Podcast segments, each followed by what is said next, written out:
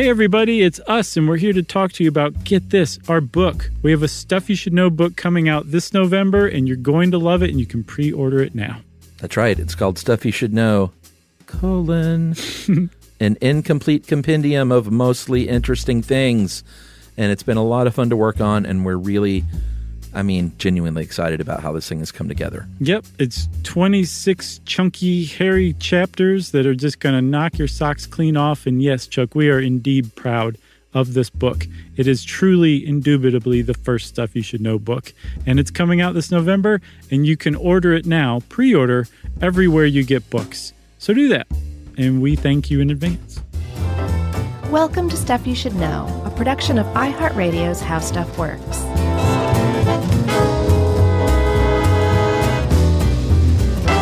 Hey, and welcome to the podcast. I'm Josh Clark. There's Charles W. Chuck Bryant. Jerry's out there somewhere, which makes this stuff you should know. Yeah, old school insect dish from Robert Lamb. I know it's it's got mouth parts in it, but it's no Tracy Wilson joint. Yeah, it's Tracy. but it's still good. It's super charming. It starts.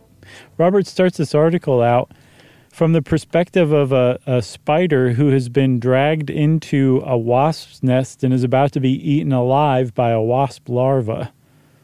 yeah, It's pretty interesting. yeah. It's a, it's a good article, I guess, is what I'm trying to say. And if you are not familiar with Robert Lamb, then friends, you are missing out on not one but two, no, three really great podcasts that that guy has put out. Um, what is it? Stuff to blow your mind. Of course, the the stalwart science tech. Well, not tech, sort of science plus show. Yes, yeah, yeah, in depth, like super deep rabbit hole, interesting stuff. And Yeah. then um, uh, he did one called Transhuman. Yeah, that's a fiction scripted sci-fi. Very cool. Yeah, and then also uh, he and Joe, who he does stuff to blow your mind with, also do invention too, which is kind of an in-depth rabbit hole thing about invention. So check all those out, everybody. Yeah, it was fun to kind of get back to basics with a nice little insect cast on wasps. And mm-hmm. dude, I went outside today on my side deck to let the dogs out, and lo and Whoop, behold, I looked. Whoop, whoop, whoop. What? I was. You said who let the dogs out? Oh, sorry. Or you said let the dogs out. So I had to. I thought Had the. I thought you were saying wait, wait, wait. No, no. I was saying whoop, whoop, whoop, whoop. Oh boy, that was a wasp You nest know- on the ground. Okay, good. All right. That's Sorry, it. did I? I knocked the legs out from under that story. Nah, it was just a wasp nest, but it was you know the timing Was of it it live? Oh, I didn't poke it to see. It, it was it was not attached. I think it had fallen. So my guess is that it did not have any more wasps residing in it. Man, that's got to be a real letdown because it's the middle of summer right now. So they're they're wanting to like grow. There was probably larvae in there, huh? Yeah. That's that's really weird. They must have abandoned it then.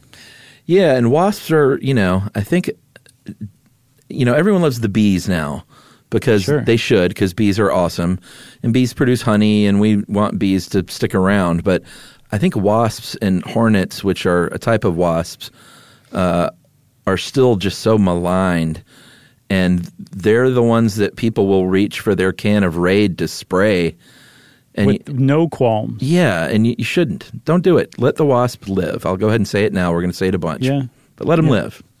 Totally, Chuck. Thank you. Yeah, we're here to open everyone's eyes to the function and purpose of wasps' existence. They're not like mosquitoes.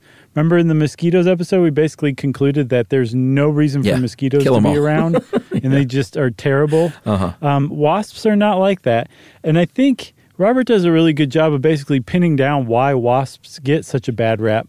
One is that their stings pack such a wallop compared to other stinging insects Yeah, it hurts. and we'll talk about their their stings and the venom that goes along with it. Um, which is so okay. That's fair. Like nobody wants to be stung by a wasp. It's really it can ruin your day. Um, and then also the other thing is is that it, the if you pay attention to wasps, you realize that they live these really brutal, grizzled existences. They're they're predators. And in fact, in their habitats, they're apex predators. They're like sharks and lions, but for the bugs and um, sometimes small animals that live around there, like I didn't watch any of the videos that I could have because I'm just really over animal death. even if it's nature. Oh, really? Yeah, Yeah, when that's I where- was that's doing Emily. Um, when I was doing the end of the world with Josh Clark, like I went into it just feeling fine about that. That's just nature. That's the way things work. And then one of the guys I talked to is David Pearce, who you and I talked to actually first in our Super Stuff Guide to Happiness. Oh, yeah. But I went back and interviewed him, and his whole jam is like we could actually eventually engineer the the biosphere so that there isn't any suffering among animals, and like what we take as natural isn't necessarily have to be that way. Uh-huh. And it's really changed how I view like violence even among animals. So anyway, the upshot is I didn't watch any videos, but one of the ones that I saw, the title was uh, "Wasp kills baby bird." I so that video's that out there if you want to see that. But I just can't. I don't. I don't like to see that stuff anymore. You know. Yeah. I mean, I didn't really like enjoy it before, but now it just downright bothers me. Yeah, I get it. That's I, I live with uh, a person who can't watch anything like that, so I get it. Yeah.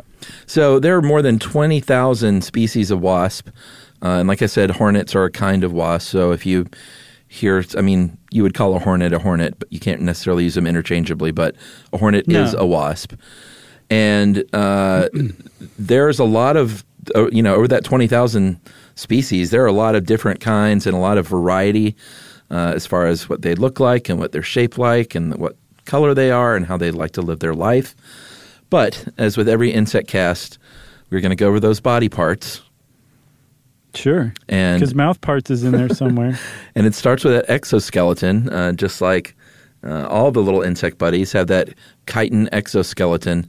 And in the case of the wasp, they are very segmented out. They have three segments. They get your head, which has got those uh, antennae, the sensory antennae. You got those mouth parts because they lick and they bite. And Oh, then yeah. you have the very cool looking compound eyes and uh, simple eyes, these sort of kidney shaped eyes of a wasp that are very sort of signature. what are they known as in your Italian accent? Uh, ocelli. So if in the Italian, if a vowel follows a C, it makes a Ocelli? ch. Yeah, it makes a ch sound. If a C is followed by an H, it makes a k sound. So is this really pronounced ocelli? Yeah, Okay. I think in in like uh, among biologists they probably say ocelli, but since you were doing the accent, Sure. I wanted to set you up for a lesson in Italian. Appreciate that. okay, so you've got the head, it has some eyes, it also has a brain, Chuck. Yeah. um, which I saw. Supposedly, wasps are among the smarter insects out there. They can recognize each other by face, by facial markings. Did you know that? Yeah. Hey, Steve. How you doing? Sting anyone? I'm doing okay, Ted. Thanks for asking. Just killed the baby bird. and Some weirdo was was filming it and put it on the internet. Uh, well, actually, Steve would say, no, I didn't sting anyone because I'm a man and I don't sting. Uh, oh yeah, that's a really great point, Chuck. Um, which we'll talk more about later. You'd find the stinger in the abdomen, which is the third part, the lowest part of the the wasp's body, but only in a female. Which I think this is true for for bees too, if I'm not mistaken. Yeah, I don't remember. We've done a lot of good bee stuff. Yeah, Uh, sure. And then in between those things, you got the thorax, which has the six little legs, and then those those really quick flapping wings. Yeah. So, um, in in between the thorax and the abdomen, you have a very narrow waist, which usually is what gives away a wasp. You can look at it and be like, "That's a wasp." Yeah. Um, it's like it's got a corset on, unless it's a hornet. Hornets are much chunkier, more rotund, Yeah. But they are, like you said, a kind of wasp. Um, and actually, I think the ge- the genus that um, hornets fall under is called Vespa, and Vespa in Italian means wasp. So hornets are wasps in Italian. okay. Okay. So I, I think one of the coolest thing about the wasp is the the history and the evolution of this thing, um, along with some pretty horrific uh, stuff that's going to follow. But about in the Cretaceous period, about hundred million years ago, you had to kind of take a snapshot of planet Earth to understand how the wasp forms. And back then, they didn't have all these flowering plants like like we have now. There were a lot of conifers, and these evergreens depended on the wind to spread their seed around. They weren't counting on the insects to do, to do this kind of thing at this point. And uh, and we should also mention that ants are a cousin of the wasp, which makes sense. They look kind of ant-like. Yeah, I think they finally figured out that ants um, evolved out of mud daubers. They're their closest relative, Okay. which kind of makes sense. I think they have some ant-like behavior. Yeah, ant-like. Uh, so the age of the uh, during the Cretaceous period, these wasps were carnivores, and they preyed on spiders and other insects. And as plants started to evolve, they realized that hey, there's a lot of insects flying around, going back and forth. Like we're just using the wind to carry our seed around. Why don't we? Why don't we get these insects to work for us, basically, and they can do the job? Yeah, so that was the rise of the angiosperms, um, which is, you know, whenever you think of a flower that the bee visits and moves from place to place carrying pollen, that's what an angiosperm is. Um, rather than having to just depend on the wind, you can depend on the insects. And so eventually, over time, these wasps, these early predators that used to um, feed exclusively on other insects, said, "Well, you know what? This this whole nectar thing and the pollen thing, I can get with this." So they started to change their diet from um, insects to pollen and nectar. But the weird thing is, is rather than developing a way to feed their young from pollen and nectar, like honeybees, which I think is another reason people like bees and don't really realize it, uh, realize it, is that um, they're little vegetarian, vegan animals. Yeah, maybe. You know, they they don't hurt anybody. They'll they'll defend themselves, but they don't want to go hurt anybody. They're very peaceful. Wasps are not like that because even though they generally most species of wasp adults eat nectar and pollen, they still kill other insects to drag back to their nest to feed their young, to raise their young on. So wasps are technically omnivores. At the beginning of their life, they're carnivores, and then later in life, they grow into um, herbivores. Yeah, isn't that amazing? It is. Wasps are way more amazing than I realized. Should we take a break and talk about their stinger? Yes. All right, we'll be right back for Stinger Talk.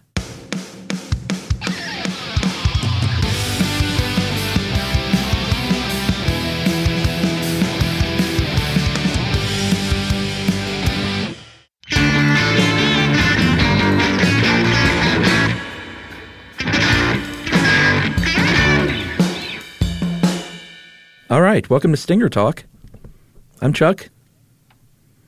I'm Josh. I'm wait, no, I'm Ted.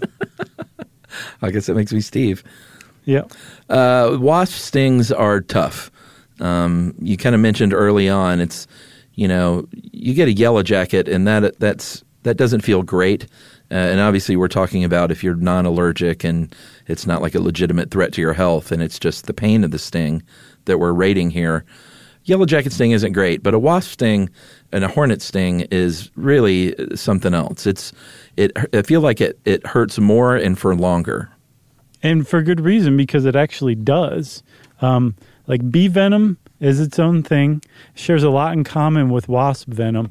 Wasp venom seems to be this extraordinarily highly developed, like biological weapon that is this cocktail of different kinds of compounds that all come together to produce a horrible pain sensation that lasts longer and has a greater impact on your body than anything the actual sting produces. And that's apparently the whole reason behind it is it makes the wasps seem way less uh, vulnerable than they actually are. It seems like they're way more powerful, and for all intents and purposes, they are. But like if you if you could take the venom out of the sting, the sting would would do basically nothing to you. But because that the the venom is introduced by that sting, that venom is so potent, it, it's like one of the worst things in the world to get stung by a wasp. Yeah, and the actual stinger itself was uh, it has a pretty remarkable evolutionary story. Uh, so here's what happens in the prehistoric times: this parasitic wasp would use this ovipositor. That's actually you know the egg laying organ. They would use this pointy thing to lay the egg on a living insect. Like they would lay the egg on the caterpillar. Then these hmm. little larvae would hatch out, and then they would eat that caterpillar. The larvae would. So at some point, as things are evolving along, Mother Nature says, you know what would be even better than this is if you could saw open that caterpillar with this ovipositor and lay eggs inside of this thing. And that's Right. exactly what happened. Right. Um, which made a lot of sense. And I think there's a lot of um, wasp species, or there's at least some that still do this. Like rather than build a nest, they just go find an insect host and lay some eggs on it or lay some eggs in it and then just let the larvae eat the eat the inside out. But um, most I think have evolved to kind of use some different techniques, which we'll talk about in a little bit. But the the stinger itself stuck around even after it stopped being used to actually deposit eggs into the insects directly. That's right. Uh, and you talked about the venom that's obviously produced in the, the venom gland, stored in a little venom sac, little burlap sac inside the wasp body. And then it seeps out. It's got it's a barbless stinger. It's just like a straight little pointy thing, but it seeps out through these little valves and coats the entire stinger. And so they store this stinger inside of a sheath and are always kind of ready to use it. And you know, like we said, it's only the females because it was an ovipositor, but the males can pretend like like they'll rear their little butt your way and say, mm-hmm. "Stay away from me. You don't know if I'm a male or a female, right? You don't want to look too closely, right?" right, which is just hilarious. But it also didn't that show like a certain level of intelligence as well? I think so. Or at the very least, there's To bluff? Some, some rem- yeah, to bluff. Yeah. you know, that's that takes intelligence, um, which is I think another another indicator that wasps are amazing. Yeah, and like you sort of hinted at, the reason this venom is so powerful is it has a, it has a couple of functions. Is one is uh, just the simple function of paralyzing those insects, and the other is as a defense. Like it's it's meant to sting something much much larger, and have that thing hurt so bad that it thinks it's hurt a lot worse than it is, and like just wants to get out of there, basically.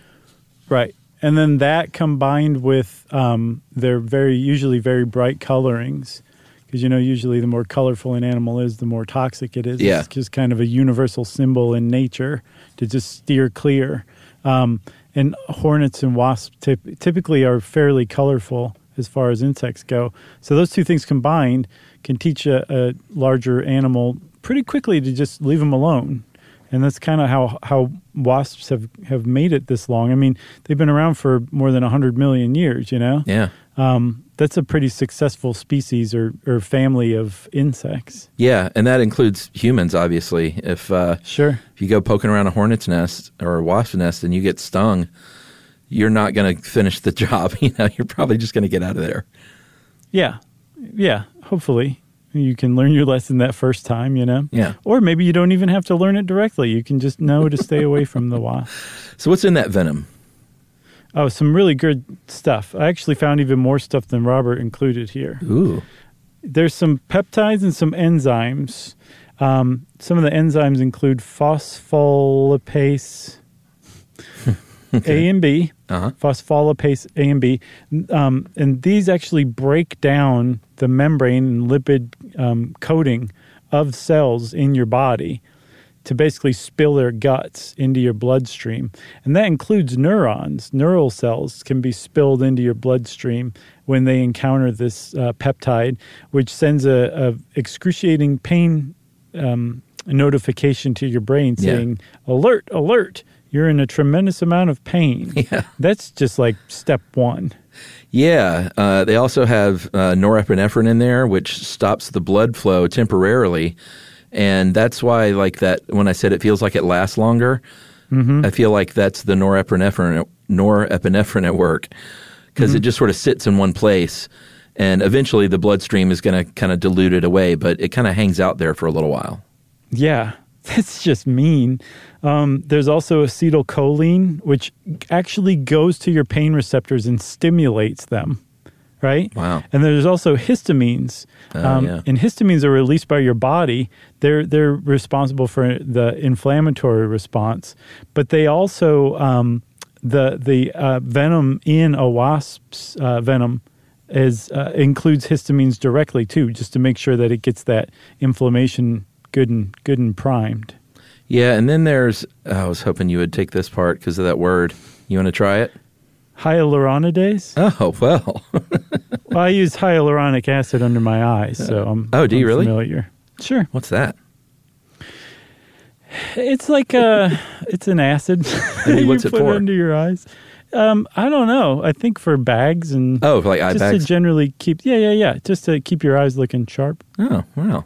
I noticed your eyes look always look so sharp. I thought I thought you'd notice eventually. So uh, that thing that you just talked about, and then something called lauronidase. MCDP, mast cell degranulating peptide. Mm-hmm. This stuff actually melts through the connective tissue between cells.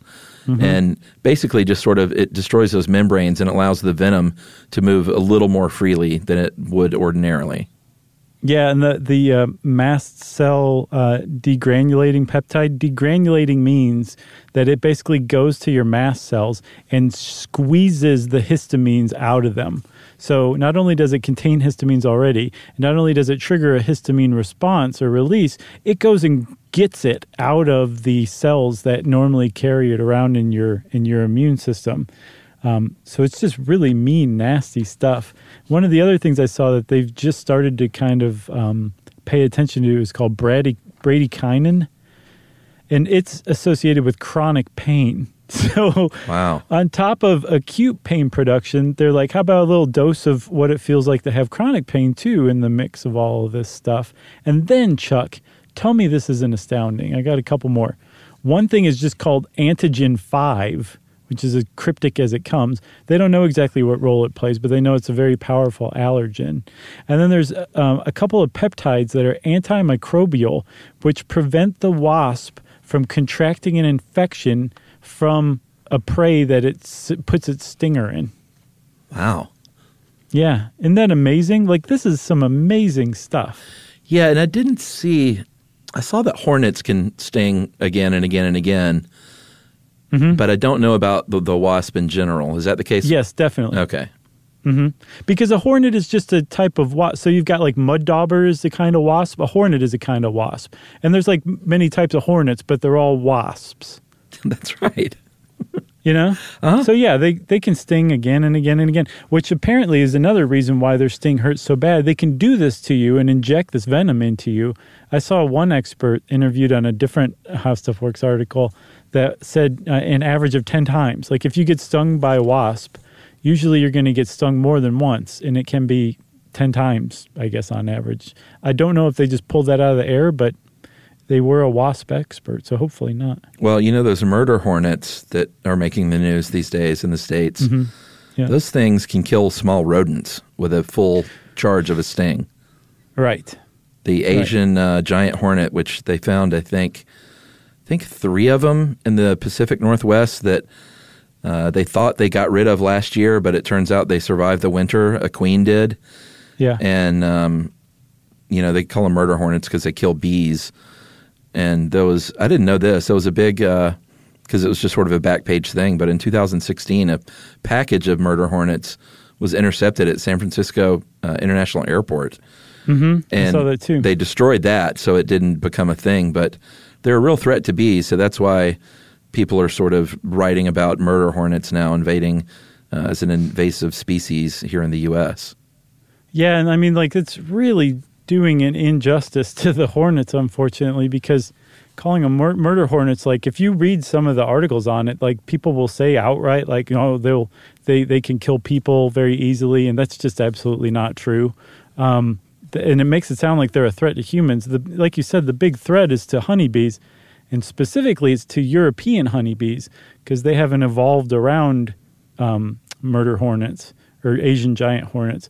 Asian honeybees have, and they actually have a defense to where when um, the giant hornets show up, like you were saying, they just like murder hornet is a good term if you're a honeybee because just a few of them showing up at a hive can just destroy a colony in Yeah. a few hours and they do it in a really brutal way they like they decapitate the bees and just kill an entire colony in a few hours and they do it because they're one of the few species that that um, they're omnivorous, but most of their food comes from meat. They're mostly carnivores, so they're eating Human like, all babies? of these bees. Basically, they yeah they just carry your baby right off out of its crib. Um, th- but they they can wipe out a whole colony like this if they run into a, a Asian honeybee colony, those bees have developed a response where they'll swarm around one of the Asian giant hornets and they'll flap their wings a bunch and generate heat and they'll cook the hornet alive inside the swarm. That was that's their defense. European honeybees, which make up a lot of the honeybees, most of the honeybees in the United States, they don't have that defense. So it's a big problem if the, the Asian giant hornet gets a foothold here. Yeah, and it will pack a lot more of a punch too. Um, they have about seven times uh, potency as a honeybee's venom, and as far mm-hmm. as the pain scale, they likened it getting stung by a, a murder hornet is they likened it to like between three and ten. Like if you were to be stung by three to ten yellow jackets all at once. it's so awful. Yeah, because the yellow jacket sting is nothing to sneeze at either. No, I mean, that's a kind of wasp, you know. Yeah, I don't get. I haven't been stung in a long, long time. Knock wood. Knock on wood. I got stung a couple summers ago. I'm not allergic or anything, but you know my story. I told it back with the bee thing was when I was hiking that time and I got tagged 11 times in the face oh, and neck Oh man! Uh, when I stumbled, it was one of those underground hives mm-hmm. that I just walked over, and you know, you see two or three bees, you're like, oh, what's going on? Then you see ten, and then all of a sudden they're everywhere, and you're just running like a moron through the woods toward the mm-hmm. river, basically. But yeah, I got hit eleven times, and uh, you know that could have killed me if I was allergic out in the middle of nowhere like that. Sure. I thought you were allergic. So we just lied on the episode of the Stuff You Should Know TV show? yeah. Huh. Yeah, it was painful. There was one, I think, that got the deepest on my eyebrow bone, my orbital bone. Ow. And it went straight through, and I could I could almost feel it on my bone. And that's the one. Like I had a hard time getting it out; it was so embedded, and it felt like somebody. And I I've, i know I used the same uh, analogy back then, but it felt like somebody had a tiny little, you know, the little nails you hang pictures with. Felt like somebody had that poking that bone and they were just tapping it with a hammer in this oh like oh regular beat. That is awful. It was terrible. Man alive. Yeah, it sounds like you stepped on a yellow jacket nest because they, yeah. they nest in the ground and they follow you too. Like, yeah, uh, they were going to hey, come after going? me until I got. Where are you going? Yeah. Huh? Uh, I think we should take a break maybe and talk about okay. nesting right after this. yeah.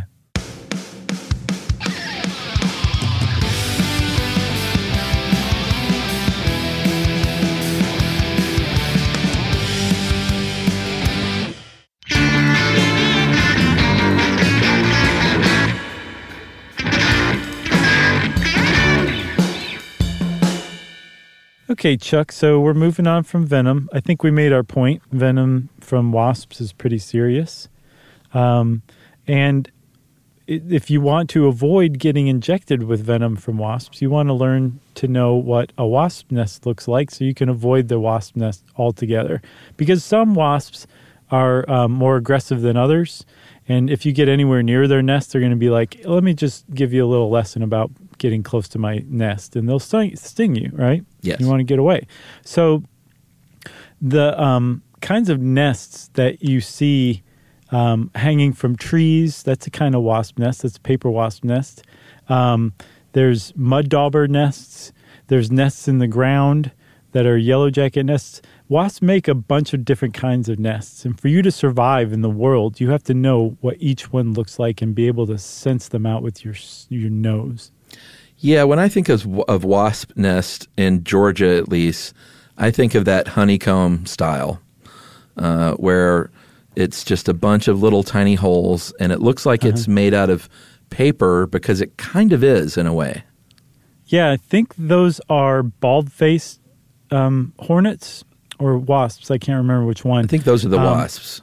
And they actually chew up wood fragments that they'll get from, say, like your deck, or if your kid only has those old timey wood toys, they might chew those up if they're in the yard. And then they take that and turn it into actual pulp, like paper, and they spit it out and make a basically a paper mache nest. Yeah. Which is pretty impressive. But that's why those things look like they're paper mache because they basically are. Yeah, and they're light like paper mache. Um, and they're fairly intricate if you look at them. They have some of them have what looks like little roof eaves. Um, they can be they're like I said super light, so they can be dangling from a really small sort of thread like. Uh, I don't even know what you would call it. Just a Thread, yeah, sort of like thread, I guess. suspension cable. yeah, suspension cable, exactly. We'll go with that because it sounds like it's a little sturdier. Although, is that the kind that you found in your yard today? Yeah, I found you let the dogs out? Yeah, I found one of those uh, laying on the ground when I was a kid. You know the big hornets' nests that are the big sort of, um, also sort of looks like paper mache, but it's more gray and it doesn't have the the little holes. It's just got one central entry point, and it's about Yes. as big as a football. Yeah. Those were sort of like country decor. Did you ever know anyone who had one of those in their house? Yes. Murderers, serial killers. We'd had one. My dad climbed up a tree to get one of these. It was emptied, thank goodness. Uh, Yeah. And we had that thing, you know, mounted on a log above our fireplace for years. really? Yeah, it was weird. Wow, that's fascinating. yeah. I don't remember which kind that is, and I, I mean, I've looked at so much stuff about wasps. I think it was the last white faced hornet, if I'm not mistaken. Okay, is that who it is? All right. Who yeah, they're those very things can get pretty big, and they're Yeah. yes, and they're big.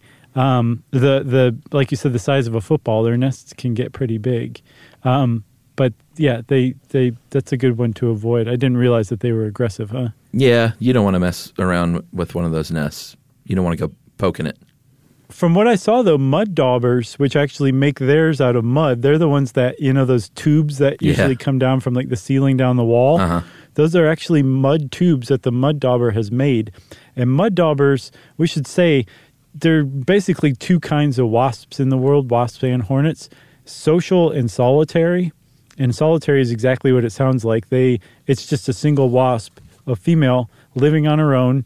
Um, she'll mate with some male wasp and then go off, make her own nest, either burrowing into the ground or if she's a mud dauber, she'll make a mud nest. So when you see a mud dauber's nest, like stop and be like, I respect that because that was made by one single wasp on her own with zero help whatsoever. She made that nest, um, which I, I just find extremely impressive by chewing up mud and just slowly but surely building it, spitting mud out onto the wall.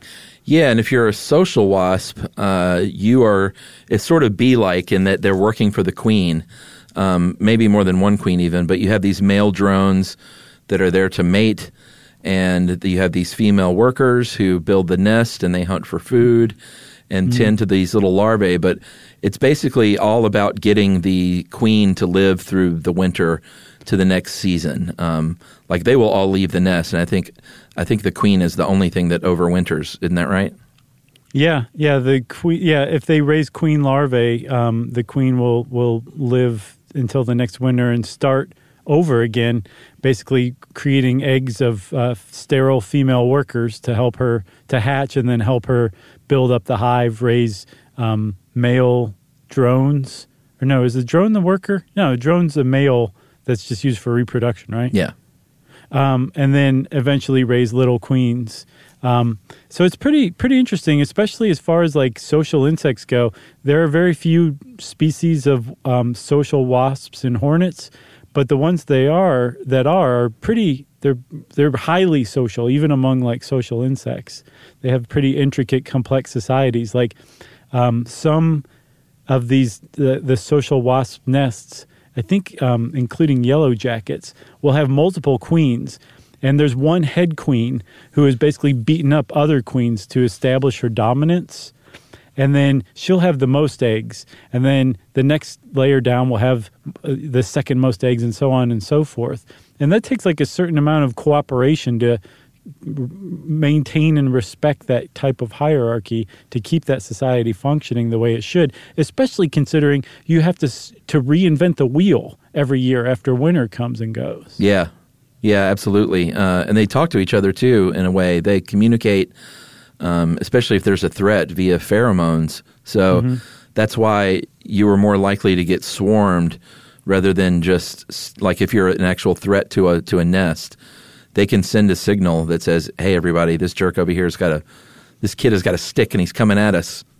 yeah Let's get him." and if they if they die actually they release that it's like a byproduct of their death is releasing that same pheromone Yeah, man They- down. basically they turn into like harry dean stanton in red dawn where they're like avenge me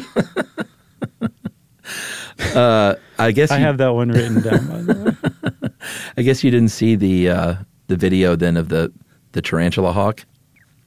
Since you're not So- into those, No, but I've seen one in person actually. yeah, the Pepsis wasp is known as the tarantula hawk because they lay eggs inside of a paralyzed tarantula, and the larvae eat the tarantula from the inside out. And I was like, I gotta, I gotta see this. And of course, on YouTube, there is a Pepsis wasp battling it out with a tarantula, and it's no match. Uh, and it paralyzes this tarantula and drags him back like a great distance. Like Yeah, you see a well, wasp one thing. pulling this tarantula across the ground. which is much much much larger but the tarantula like you said is no match and uh, even among humans i think the tarantula hawk's um, sting is uh, like a four out of four on the schmidt pain scale like it's as bad as it gets Because you know why? They asked Mr. Schmidt, "How bad's that hurt?" And he's like, "Oh my gosh, it's terrible." he said yeah Um, but yes, yeah, so, and they're very bright blue and orange too, which is another Oh, yeah. another indicator. Like Stay away. away. if you see anything that's really colorful, just assume it can it can mess you up pretty good. Yeah, don't With lick the that- tarantula hawk. That's the case. Don't lick that colorful frog. So, but even if they, even if it's not a, a wasp taking down a tarantula and laying eggs inside it that eat the tarantula from the inside out, um, almost all wasp species, if not 100% of wasp species, um, they, like we said, they raise their young by by paralyzing other insects, dragging them to their nest, and laying the eggs nearby, leaving the bug to be paralyzed and still alive when the egg hatches and larva crawls over and starts eating that bug alive.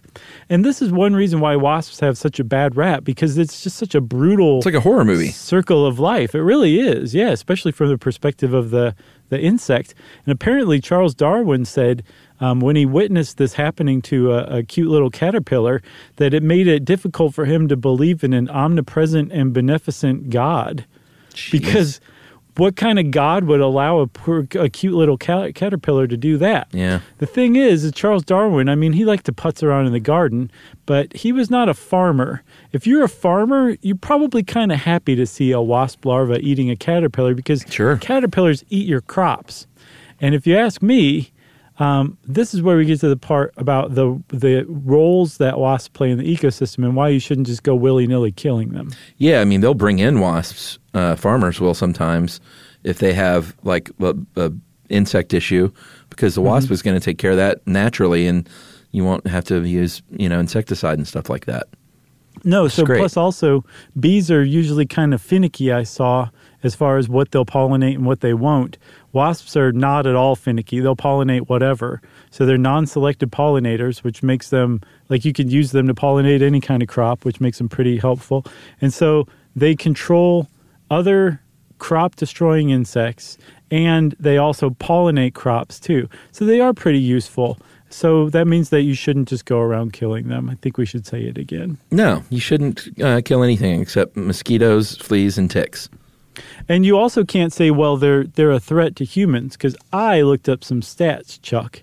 You ready for this? Yeah, you're not going to get killed with, from a wasp, are you? No. I mean, yeah, but no, you're not. So combined, bees, wasps, and hornets, and hornets are just another type of wasp. Is that so? yeah, I hadn't heard. Um, they kill about 62 Americans every year from anaphylactic shock, right? Oh well. By contrast, 300 Americans die from falling off of ladders every year. In the UK, get this, between 2006 and 2007, eight people died from bees, wasps, or hornet stings. I'm including bees here, by the way. And then in Australia, where you would guess that half the human population is killed off every year by bees and wasps and has to regenerate every spring. No. Between 2000 and 2013, there were only 27 deaths total for the, that 13 years from bees, wasps, and hornet stings, which is pretty astounding. But it all goes to say, like, don't listen to the murder hornet rap.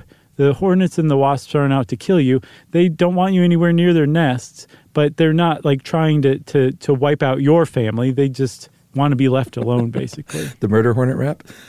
Yeah. Now here is a hornet, and it's here to say, "I come to I kill love fruity bees." pebbles in a major way. Uh, I think I can't wait to re-listen to this one because I'm pretty sure you said that they kill 62 million Americans every year. No, I think you did. I might have been hearing things. It might have been a computer glitch. just 62. Okay. Six to the two. I, I really am curious on, on uh, if you said million. So We'll find out. that'll be an Easter egg for us only. Uh, so yeah, don't kill the wasps. If you have what you think is a wasp problem at your house, you really don't, unless it's you know. I mean, if you have a really big wasp nest, like right above your front door or something, I could see maybe a case being made for removing it, uh, having it professionally removed. Or if your kids are playing out back and there's a sinkhole from a yellow jacket's underground nest where there's hundreds of yellow jackets. and if you're I allergic- could see getting that removed too. But in general, like wasps aren't after you. They don't want anything to do with you. They're not aggressive toward humans unless you come poking their thing with a stick. Um, I love this. Robert says, and this takes like nerves of steel. He's like, if one lands on you, uh, don't panic. Avoid swatting it or making swift movements, and just kind of sit there, and it'll quickly fly off. like I, I don't want to kill a wasp, but if a wasp lands on my arm, I'm not going to be like, all right, little fella, you're just just going to give you some time. Go mosey along. no, I, I would I would freak out and flail. I wouldn't swat at it because I feel like I would get stung for sure. But I would definitely Sure. Do a you know ah. right. You got to try not to do that. You have to listen to Robert and, and don't panic. Good luck. Every time I see "Don't Panic" in the wild, I just assume that it's a reference to the Hitchhiker's Guide to the Galaxy, don't you? Yeah, I think so. So there's there's standing still. That's one thing when one lands on you. Um, okay, that's that's great. Things you can do to keep them from landing on you, though, are to not wear white and yellow outdoors. Yeah. Okay, I, I like white and yellow. they uh, white or yellow doesn't look good on me anyway. Um, but those colors attract insects. Um, you don't want to wear perfume because you may confuse them into thinking you're a flower. Sure. Um, if you have your garbage can uncovered, don't stand next to it. You want to cover your garbage can. yeah, especially if you're us. We got a we got the stink. I always call it the stinkiest garbage can in Atlanta. I think it's so nasty. Ours is pretty bad too. It's a lot of years of Um, cat litter Oh yeah, that's a stink. dog poop. Um, and then you uh, you oh you can take down nests yourself if it's below 60 degrees Fahrenheit or 15.5 degrees Celsius because they're probably dead in there anyway. So it's a good time to take it down. But for the most part, we're just going to go ahead and say don't take down an, a wasp nest that you want out of your yard by yourself. Just don't do it. Nah. Hire a professional. There are people who will take money in exchange for coming to, to get a nest out of your yard. You can give them money for that, and they know what they're doing. So you can feel good about that, about hiring them. And it also supports local business, too. Yeah, and don't get that uh, wasp spray that sprays from like 20 feet away and just go home and like attack these nests with poison. Just don't do it. No? Stop killing things. What else you got? I got one more thing. You have anything else? Nope. Okay, so in Japan, it always circles back to Japan, doesn't it, Chuck? Yeah, if, if it's quality and good. Including their, um, in, um, including the Asian giant wasp, as well as yellow jackets and some other types of wasps. Japanese culture or culinary culture loves wasp larvae. But to get wasp larvae, you have to go out in the wild, find a wasp's nest in the summer, and then take it back home without getting stung and raise the larvae yourself. And then when they're ready to go, you harvest them and eat them in the fall, which is pretty interesting in and of itself, right? Yes. It gets even more interesting than that because to find a wasp nest in the woods, what they do is they take raw fish. Japanese love raw fish, but they share some of theirs with um, wasps, and they leave it out as bait. And then when a wasp shows up, they'll take chopsticks and a little hunk of this this fish meat that they have a string tied to, and they'll hand it to the wasp, and the wasp will fly off with the hunk of fish to take back to its larva, its eggs, with the string dangling, which makes it easier to follow back to the nest. And after doing this a few times, they're probably successful enough that they track the wasp all the way back, they don't lose it, and they find the nest, and then that's when they take it home and tend to the larva. And then they eat it in the fall. That sounds familiar for some reason. I might have heard that before. Isn't that cool? It's amazing. amazing. Well, that's all I've got for wasp, Chuck. Wasp out. Uh, so uh, since Chuck said wasps out, that means it's time for listener mail. Uh, I'm going to call this Adam. I think you were wrong, and Josh was referencing They Might Be Giants. It's a long winded title. Okay. Hey guys, in your episode, How We Almost Got Rid of Polio, you read a listener mail uh, that referred to how flamethrowers work uh, episode. However, I'm somewhat sad that the reference wasn't made for the They Might Be Giant song, Istanbul, not Constantinople. Josh made the statement, and it was a wonderful wasted opportunity. Well, that's exactly what you're talking about, right? Yeah, I said not Constantinople. Yeah. That you were talking about that They Might Be Giant song, right? Yeah, of course. You just This didn't doesn't get me. You just didn't say, "Hey, by the way, that's a They Might Be Giant song." hey, everybody, open up for the spoon feeding. uh, Just thought I'd drop you both a line. I love the show and enjoy listening to it daily to and from work, especially the wit and dry humor. Even though it goes over your head sometimes. yeah, right. he said, It's very much my style, so much so that you aren't sure if there was a joke even told. Wow, this is getting very meta. Yeah. Uh, you both make my commute tolerable and enjoyable. Thanks, guys. That is from Adam P. in Gulfport, Mississippi. Nice. Adam, for you from now on, whenever I make a joke, I'm going to add waka waka at the end. That'll do That'll it. be just for Adam. Uh, thanks a lot, Adam. We appreciate that. And thank you for listening to us and for letting us rag on you. We do it lovingly and jokingly. We hope you know. Of course. Uh, if you want us to rag on you, well, you send us an email and see what you get. Look up and see what you get. uh, you can send it to stuffpodcast at iheartradio.com. Stuff You Should Know is a production of iHeartRadio's How Stuff Works. For more podcasts from iHeartRadio, visit the iHeartRadio app, Apple Podcasts, or wherever you listen to your favorite shows.